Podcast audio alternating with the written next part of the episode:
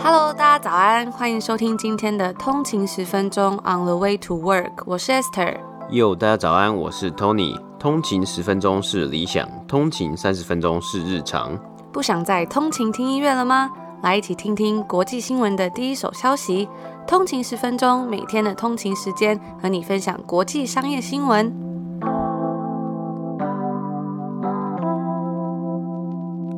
家早安，欢迎回来通勤十分钟。今天是四月十三号，星期二。大家早安。那不知道大家昨天一个礼拜的第一天上工日第一天呢、啊，过得如何？我们今天呢就话不多说，我们先直接进入到我们三大指数还有新闻的部分。因为今天的新闻呢，我个人是觉得还蛮精彩的，我自己还蛮喜欢的，然后要来跟大家分享。嗯，那我们就等到最后呢，再跟大家聊聊天。今天是北美时间的四月十二号，星期一。那今天的美股三大指数呢，道琼工业指数是下跌了五十五点，跌幅是零点一六个百分比，来到三万三千七百四十五点。S&P 五百标普五百指数呢是下跌了零点八一点，跌幅是零点零二个百分比，来到四千一百二十七点。纳斯达克指数呢也是下跌了五十点，跌幅是零点三六个百分比，来到一万三千八百五十点。那今天呢是在我们这里。一个礼拜的第一天，星期一，三大指数呢，在面临即将开始的财报季呢，今天收盘皆有下跌的状况呢。那除了我们昨天有提到过，本周有许多银行啊要来公布他们的财报之外，还有像是 Delta Airlines、PepsiCo、百事等公司要来发布财报。那今天的美国十年期公债殖利率呢，较周五上升，来到一点六四七 percent。所以今天啊，其实算是一个呃，各界所有投资人呢，都其实都在关注，就是接下来即将要举行的这些财报的发表啊。那以上呢，就是今天非常简短的美股三大指数播报。昨天跟大家分享完 Nanox。今天再来分享一些跟医疗产业有关的新闻。Microsoft 同意一百六十亿美金去收购语音辨识公司 Nuance Communications，进一步推动医疗技术的发展，并且呢，他们达成了一系列的交易，要来帮助扩大微软为客户提供的软体服务范围。而这一次的这一项交易啊，是 All Cash Deal，以每股五十六块美金的价格现金收购 Nuance。那这个价格啊，较周五的收盘价是有溢价二是三个百分比的。他们将这间公司的价值定在一百九十七亿美金，那其中呢也有包含债务的部分。而这次的收购呢，是微软在 CEO Satya Nadella 领导之下的第二大收购案。而第一大收购案呢，是在二零一六年，相信大家应该都不会很陌生的，就是他们斥资了两百六十亿美金左右收购了 LinkedIn。那在两年之后呢，他们也以七十五亿美金的价格收购了这个软体原始码代管服务平台 GitHub。在 Nadella 出任微软 CEO 之后呢，他就开始了一连串的收购，也包括他担任 CEO 后的几个月内，他就收购了这个电动游戏 Minecraft 的游戏开发商 Mojang AB。而在去年呢，他也试图要来收购这个 TikTok 抖音海外版的一部分，但是后来呢，谈判就破裂了嘛。那在不久之后呢，微软也与广受欢迎的电玩 Doom 毁灭战士系列的开发商 ZeniMax 达成了七十五亿美金的交易。而据华尔街在上个月的报道啊，该公司已经与我们之前分享过的这一间通讯平台 Discord，也就是在疫情期间非常多人突然那个下载量暴增的这间公司，他们进行了有关收购的谈话。那接下来啊，我们就来看看微软这次他收购的这间公司 Nuance Communication。这间公司呢，它成立于一九九二年，总部是位于麻州的 Burlington。那这间公司它算是在语音辨识以及人工智能的部分的先驱，在该公司推出他们自己的内部版本之前呢，它曾经为苹果、亚马逊、三星还有 Nokia 等等的科技公司提供服务。那它的软体啊，也帮助构成了苹果的这一个 Siri Voice Assistant。Nuance 早在二零一四年的时候呢，就一直在找寻可能的出售方式。在当时啊，三星电子以及其他的私募股权公司都被认为是最有可能的买家。那该公司的业务呢，主要是分为四个部分，分别是医疗业务，也就是提供医疗中的病历管理等等的服务，还有企业业务部以及行动装置部，还有图像业务部等等的。那它主要的盈利来源呢，是在这个医疗业务的部分。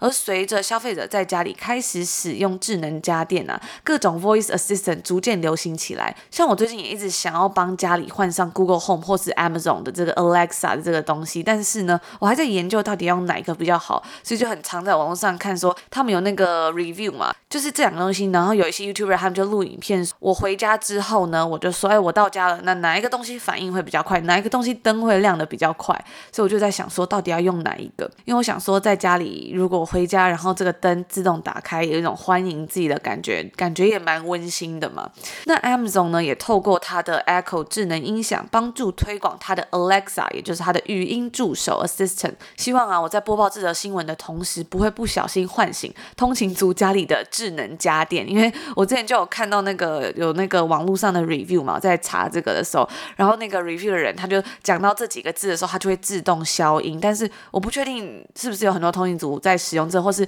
大家在听这个时候，应该可能也不在家里吧，所以我想说应该是没有关系，所以我就直接念了，让大家比较不会有一种 confused 的感觉。那还有像是 Alphabet 的 Google 提供了它的这个也是虚拟的 assistant，它的助手叫做 Google Assistant，当然呢，微软也不例外。很多年来，该公司一直在这个语音系统方面进行投资，但是它的成效呢，也是一直不是非常的好。而在去年的时候啊，微软表示说，他想要来改变他的这一个 Consumer Voice Assistant 的产品 Cortana，也就是说，他不想要再跟 Google 还有 Amazon 在他的消费者市场中竞争了，因为像是这种消费者市场，就像是嗯一般的大众嘛，像是 Google Home 啊、Alexa 等等，就是大家都会使用，所以呢，他就把他的注意力转移到说支持他们比。比较以企业为导向 （business focus） 的软体工具，那我自己是觉得啊，这个感觉起来真的是比较适合他们啦。毕竟像是嗯，近年来这个 social media platform 这么蓬勃的发展，那他们收购的 LinkedIn 跟他们自己整个公司的调性就会比较符合。那这次他把更多的精力放在比较以企业为导向的软体工具，也可以更加整合到他们现在现有的服务当中。而微软的 CEO Mr. Nadella 先生呢，也有表示说啊，这笔交易反映出了在医疗保健的领域中。他们对于科技应用的需求其实是不断的增长的，尤其特别是在 AI 人工智慧的使用。那当谈到 Nuance 在临床文件的专业领域的时候啊，他有表示说，这将成为历史上增长最快的基础设施软体的收入来源之一。而 Gartner Inc. 的高级研究主管就表示说啊，Nuance 已经花了很多年来建构它的这个语言处理器，用来理解医疗专业术语。微软的 CFO 财务长 Amy Hood 在周一的时候，他介绍 Nuance 交易的电话会议上面有提到说，在过去的七年呢、啊，我们公司对于各种规模的并购是采取了一致的态度。那 Nuance 这间公司，它在医疗保健、金融以及其他行业的部分都有客户，那这也就是许多使用微软产品的行业。而两家公司呢，在二零一九年的时候表示啊，他们将携手合作，在运用人工智慧打造看诊后能够自动建立电子病历文件的系统，要来协助改善医疗服务。在当时啊，他们表示说，该服务会建立在微软的 Azure 云端服务之上。那根据 GeekWire 的报道啊，有研究就有发现说，医生其实每天花在撰写电子病历的时间是超过了半天以上。更有三分之二的医生是表示说，记录这些病历啊，是让他们有职业倦怠的很大一部分的原因。因此呢，Nuance 与微软的合作，希望能够解决这项医疗行业的问题，进而去减轻医生的负担，然后提高生产力。还有顾客满意度，而为了打造这种可以自动建立病历，并且提供医生编辑的系统呢，两家公司必须要将医病对话的资料啊转译为可以储存在病历之中的资料，然后协助 AI 将语音转变为医学记录。而 Nuance 的 CEO Mark Benjamin 在投资人的电话会议中也有表示说，在疫情期间，由于大家对于远端医疗的需求激增，两家公司呢将透过 Nuance 的技术结合到微软的 Teams 的这个团队协作软体中，来加深两间公司彼此的联系。那他也表示说，微软的云端科技更能够帮助他们找到更多的医疗客户。他们也很期望说，这项交易能够在年底之前获得 Nuance 的股东以及监管机构的批准还有认可。在近年来啊，微软也致力于去收购这种 AI assistant 的公司，像是在二零一八年的时候呢，他就收购了这家 Semantic Machine，一家专门做对话式的 AI。AI 产品的新创公司。那当然呢、其他的科技巨头当然也不会放过这场角力。像是 Google 也与许多医院合作，希望能够从一些病例里面找到一个模式，致力于用 AI 来诊断疾病的研究。而 Amazon 呢，早前也对他在西雅图的员工推出了 On Demand 的基础医疗实验计划。以上呢，就是我们今天为大家分享的这则关于医疗产业的新闻。其实这几天我在看这些新闻的时候，我真的都觉得非常的有趣。那像今天这篇新闻呢，它其实是在 Wall Street Journal 的首页上面的一则新闻。毕竟这也算是一个蛮大的收购案嘛。然后就看到，其实，在各行各业里面，真的有越来越多很多新创的科技、啊，或者是一种很新的技术，然后融入在我们平常的一些日常生活，或是一些各种不同产业之中。我都觉得真的是，哇，觉得世界每天都在进步，真的是非常的有趣。所以就来跟大家分享一下。接下来呢，今天的第二则新闻呢，我们来顺便分享一下位于加拿大安大略省的大麻公司 Afria 呢，他们的最新一季财报，大家其实应该也蛮不陌生的。那该公司呢，在今天盘前呢，公布了截止于二月二十八日的三个月财报，主要呢是因为我们一直在分享，在位于加拿大的安大略省 Ontario 呢，不断的进入封城的禁令。大大的影响了大麻的销售啊。那该公司的 CEO Irwin 呢也表示，可能会到暑假才会看到各省份的经销商需求回温。那因为政府的限制令啊，特别是加拿大政府呢，该公司看到了许多减少的订单，以及大概价值五百万的商品是退还的，是有 return 的。那所以这个东西还蛮特别的，因为我看到刚好今天呢，这 Aphria 的 CEO 他有上 CNBC 的访问嘛，那主持人呢他其实就问他，其实。因为这一年呢、啊，还有这三个月，你说大家都待在家里嘛，居家令，所以应该是会有点帮助到大麻的销售的。可是呢，我们在财报的成绩之中呢，看起来是不然的嘛，所以大麻销售是有下降的。那到底是为什么呢？那 CEO 的回答呢，他其实是就是说，因为政府的禁令，所以。呃，主要呢，retail store 是不能开门的。那网络上的订购的这个方式啊，其实好像对于很多消费者来说是不信任，不想要在网络上订购大麻，然后。这订购的程序呢，其实也蛮麻烦的，所以只有唯一一个方式，就是你去 curbside pick up，或是你直接在我们其实看到很多的大麻贩卖大麻的商店呢，它其实就是它会关起来嘛，那大家就是在排外面排队，然后一个一个去他们的门口去买你想要的产品。所以啊，可能主要是这样的原因啊，才让这一季的这个大麻的销售呢是有下滑的。那 Freeya 呢，在这一季的营收是一亿五千三百万加币，较前一季的一亿六千万加币啊还要低。那该公司啊，则是记下了连续八季的正的 EBITDA，本季是来到了一千两百七十万加币啊。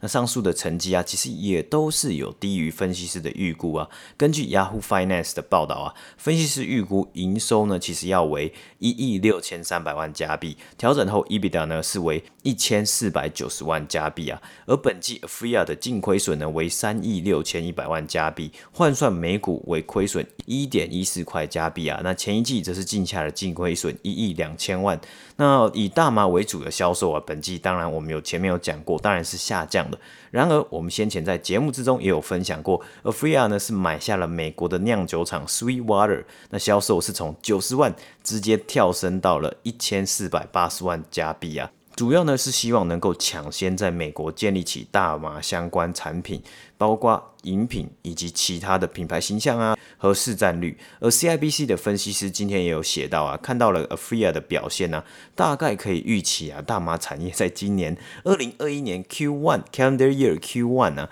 的表现呢，皆可能会在营收的部分呢，一定是会有受到影响的。而先前呢，十二月的新闻，Tilray 呢与 Afria 的合并案将在本周三 Afria 举行他们股东的表决。届时如果能够成功合并啊，合并后的公司将成为以营收来看世界上最大的大麻公司。那合并后呢，是会以 Tilray 的名字持续继续的营运下去。那以上呢，就是今天第二则新闻的播报。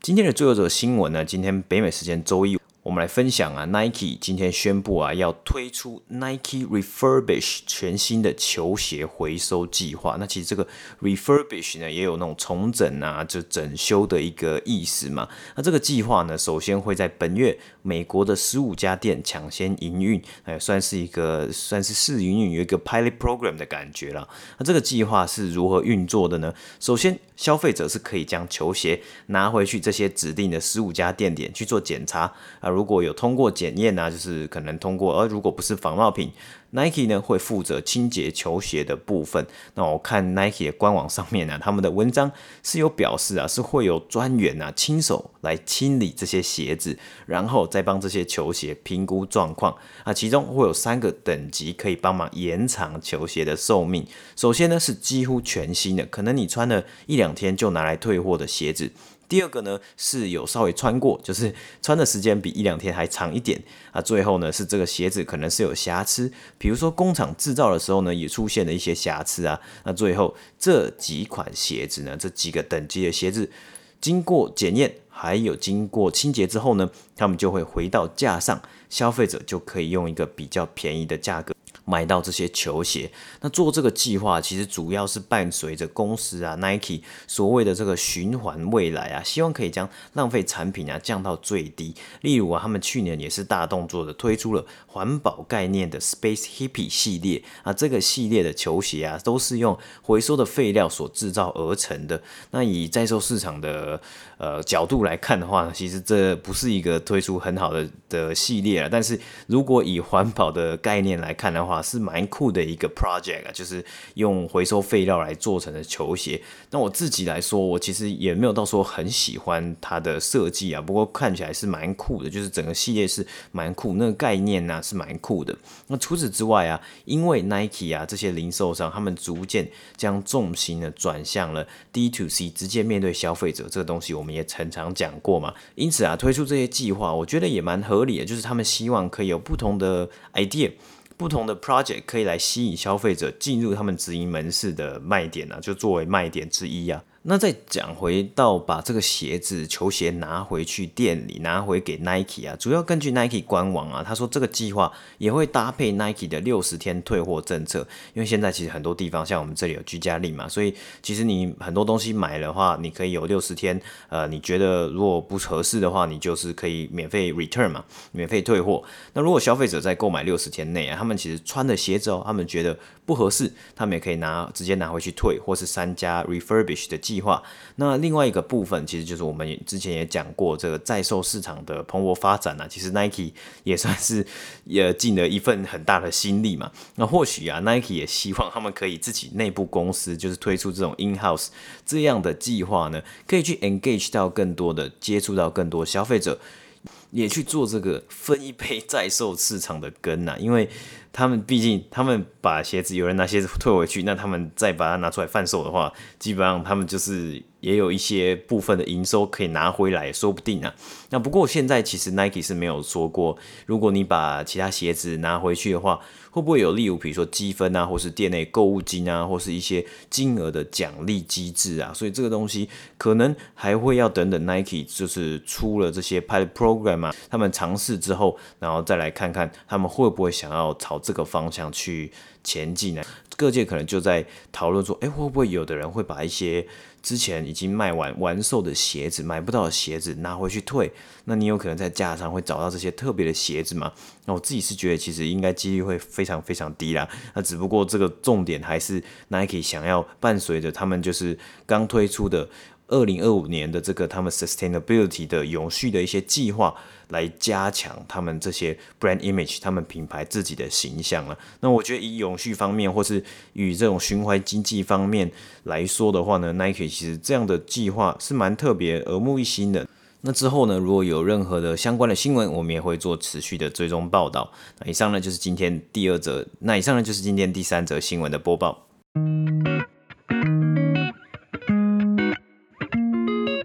那以上呢，就是我们今天要跟大家分享的所有的新闻内容啦。然后昨天呢，我们的这个抽书活动也已经开跑了。然后我们有把这个这本书《思考的框架》的这个博客来连接有放在 IG 啊，还有我们的这个 Show Notes。昨天的 show notes 里面，所以有兴趣的通勤族呢，也可以点选进去看看哦。然后我昨天呢，因为我们的这个抽奖活动到这个礼拜五，就看到非常多通勤族留言，我自己就觉得好久没有看到这样热闹的画面，我觉得非常的温馨，就有看到很多通勤族，因为这次就是比较简单一点，就希望可以听到大家跟我们聊聊天，我们就非常的开心，然后就非常多的通勤族留下了你们的一些给我们的鼓励啊，或者是关于频道的一些东西，我真的觉得好开心。那我觉得有一个还蛮感动的，就是其实还蛮多通勤族真的都听蛮久了，然后就是一路以来这样一起成长，我就觉得说跟我们一开始的初衷，没想到后来真的成真的那种感觉，真的心里是充满感动的。那我看到有位通勤族就说正向力量布施者致敬，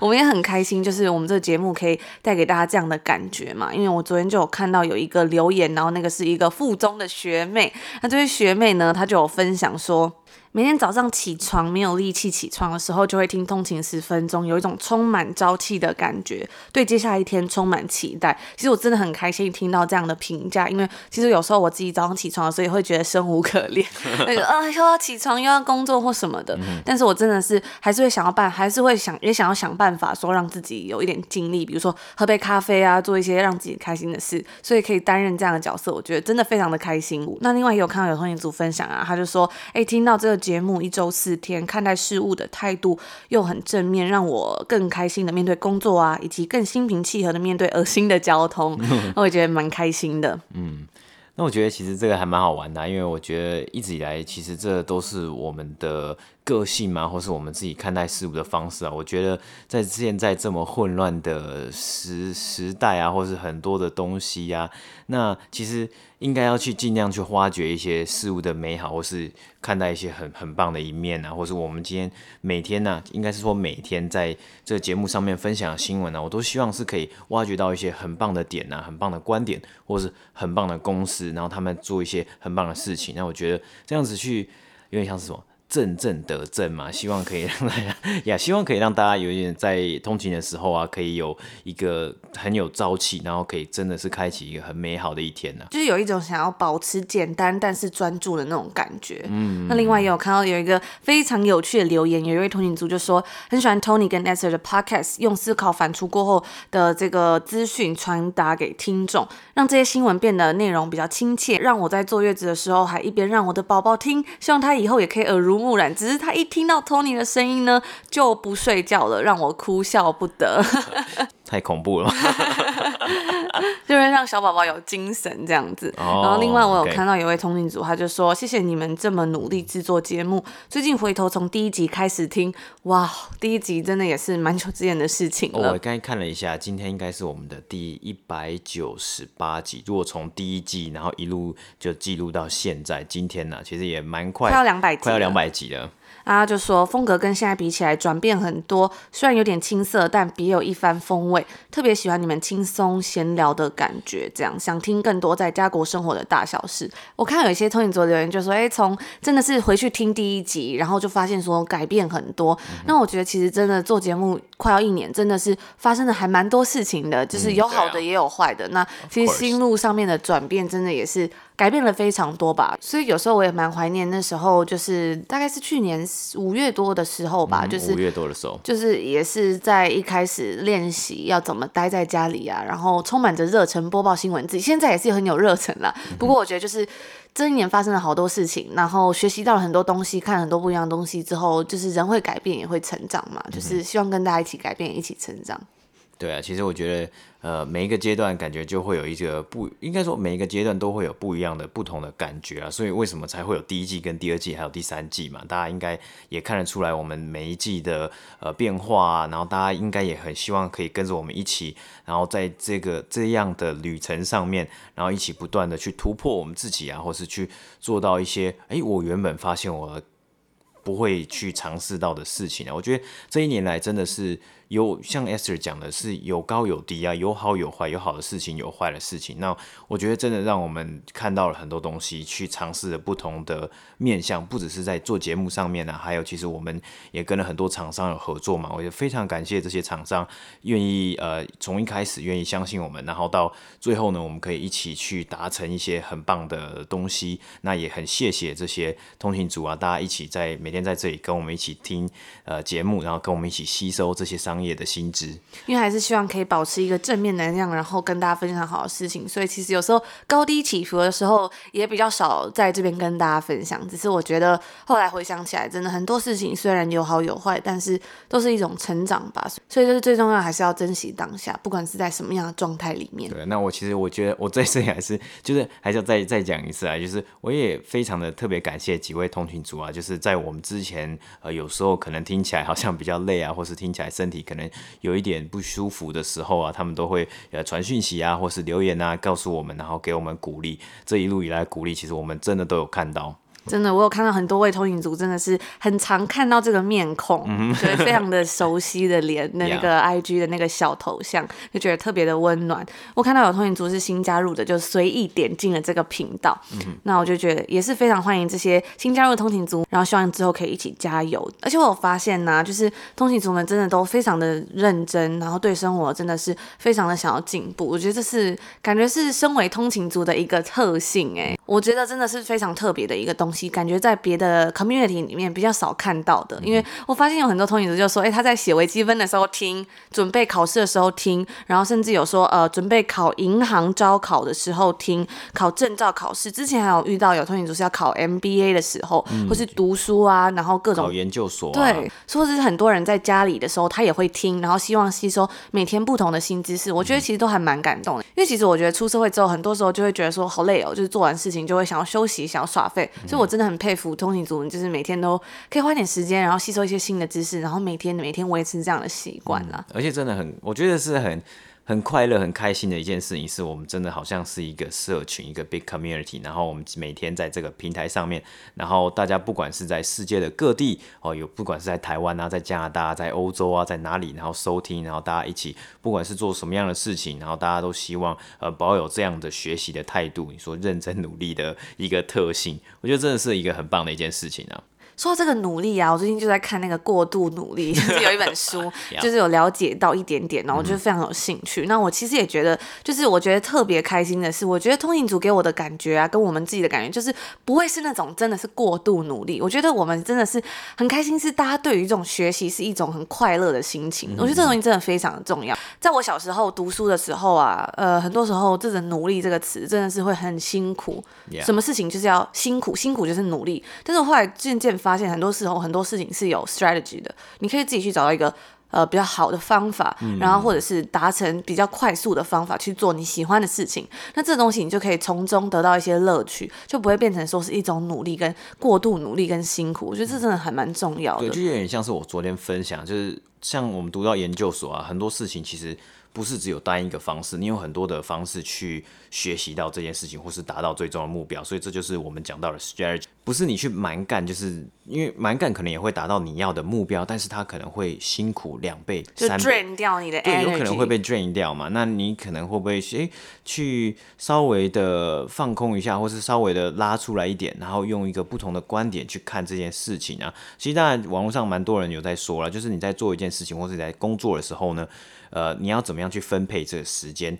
可能你要花多少时间去制定你的策略？你要花多少时间去想想你原本遇到的这个问题，或是问题的初衷或者本身？然后还有你要花多少时间去完成、去执行你想要的计划？那这个东西呢，可能呃原本一大家一开始啊都觉得哦，我就是一看到这个东西，对，我直接做就好了。但其实。呃，策略想策略这件事情啊，这个时间可能要再多一点啊，这是我自己的最近几一些呃看到的东西的一些心得啦。所以，我们才在这边常跟大家分享一些像是类似工具书啊，或者自我成长的书，像是就我通勤族分享说，哎，就是之前听 Tony 分享这原子习惯，感觉真的是收获了很多，或者是、嗯、因为我们之前还有跟大家分享这个巴菲特的这个法则嘛，你到底要怎么去制定你的 priority 的这个东西？嗯、那也很多通勤族说，真的帮助他们在生活上面改善了很多，就来跟大家分享一下。好了，其实之前我们在读研究所的时候，那时候刚去嘛，那很多同学他们就会开始说，哎，刚去上课啊，每天都是可能写报告啊或者什么的，非常的认真，那也很棒。但我记得印象很深刻的是，我们好像在那时候开学第一个礼拜吧，我们就去参加了一个 info session，就待在学校待到了九点，嗯、因为其实还蛮多通勤族都有询问我们说，哎，想要去出国读书啊，或者是读研究所考试这些的资讯，或者相关，比如说找工作的一些经验嘛，一样。自我其实我自己就觉得说，很多时候这些学校它都有很多的资源，但课程呢部分呢可能就是这样子而已。嗯、那很多人可能就会觉得说，我要拿到最好的成绩，但我觉得有时候真的是要好好的分配每一个部分。比如说你想要得到什么，那你可能就是在那个地方多花一点心力嘛。嗯、那我那时候我们真的花了很多时间去参加这些 info session，去练习怎么跟人家聊天呐、啊，或者是去练习说，哎，要怎么样用很 professional 的方式去 networking。真的要去融入，说去学到这个文化，还有你说在这个就比较像是软实力或是一些呃 communication 啊交流上面啊，这东西是要实际上你去做过，你其实才会会嘛。然后另外啊，我还印象很深刻的是在呃读研究所的时候，我也我们也参加了蛮多个比赛的。那、那时候真的是忙到快烂掉，就觉得说哎、欸，真的好每天都好累。我记得有一个比赛，那个比赛呢，就是进到第二轮之后呢，你就是要住在饭店里面，然后跟你的队员们一。一起解决这个东西，嗯、就是这个财务模型啊，或什么之类的。哇塞，那时候我真的是就晚上都没有睡觉，就觉得好累哦，然后就觉得整个人都不对劲了。我现在回想起来是很棒的回忆啦。对，我觉得不止诶，我是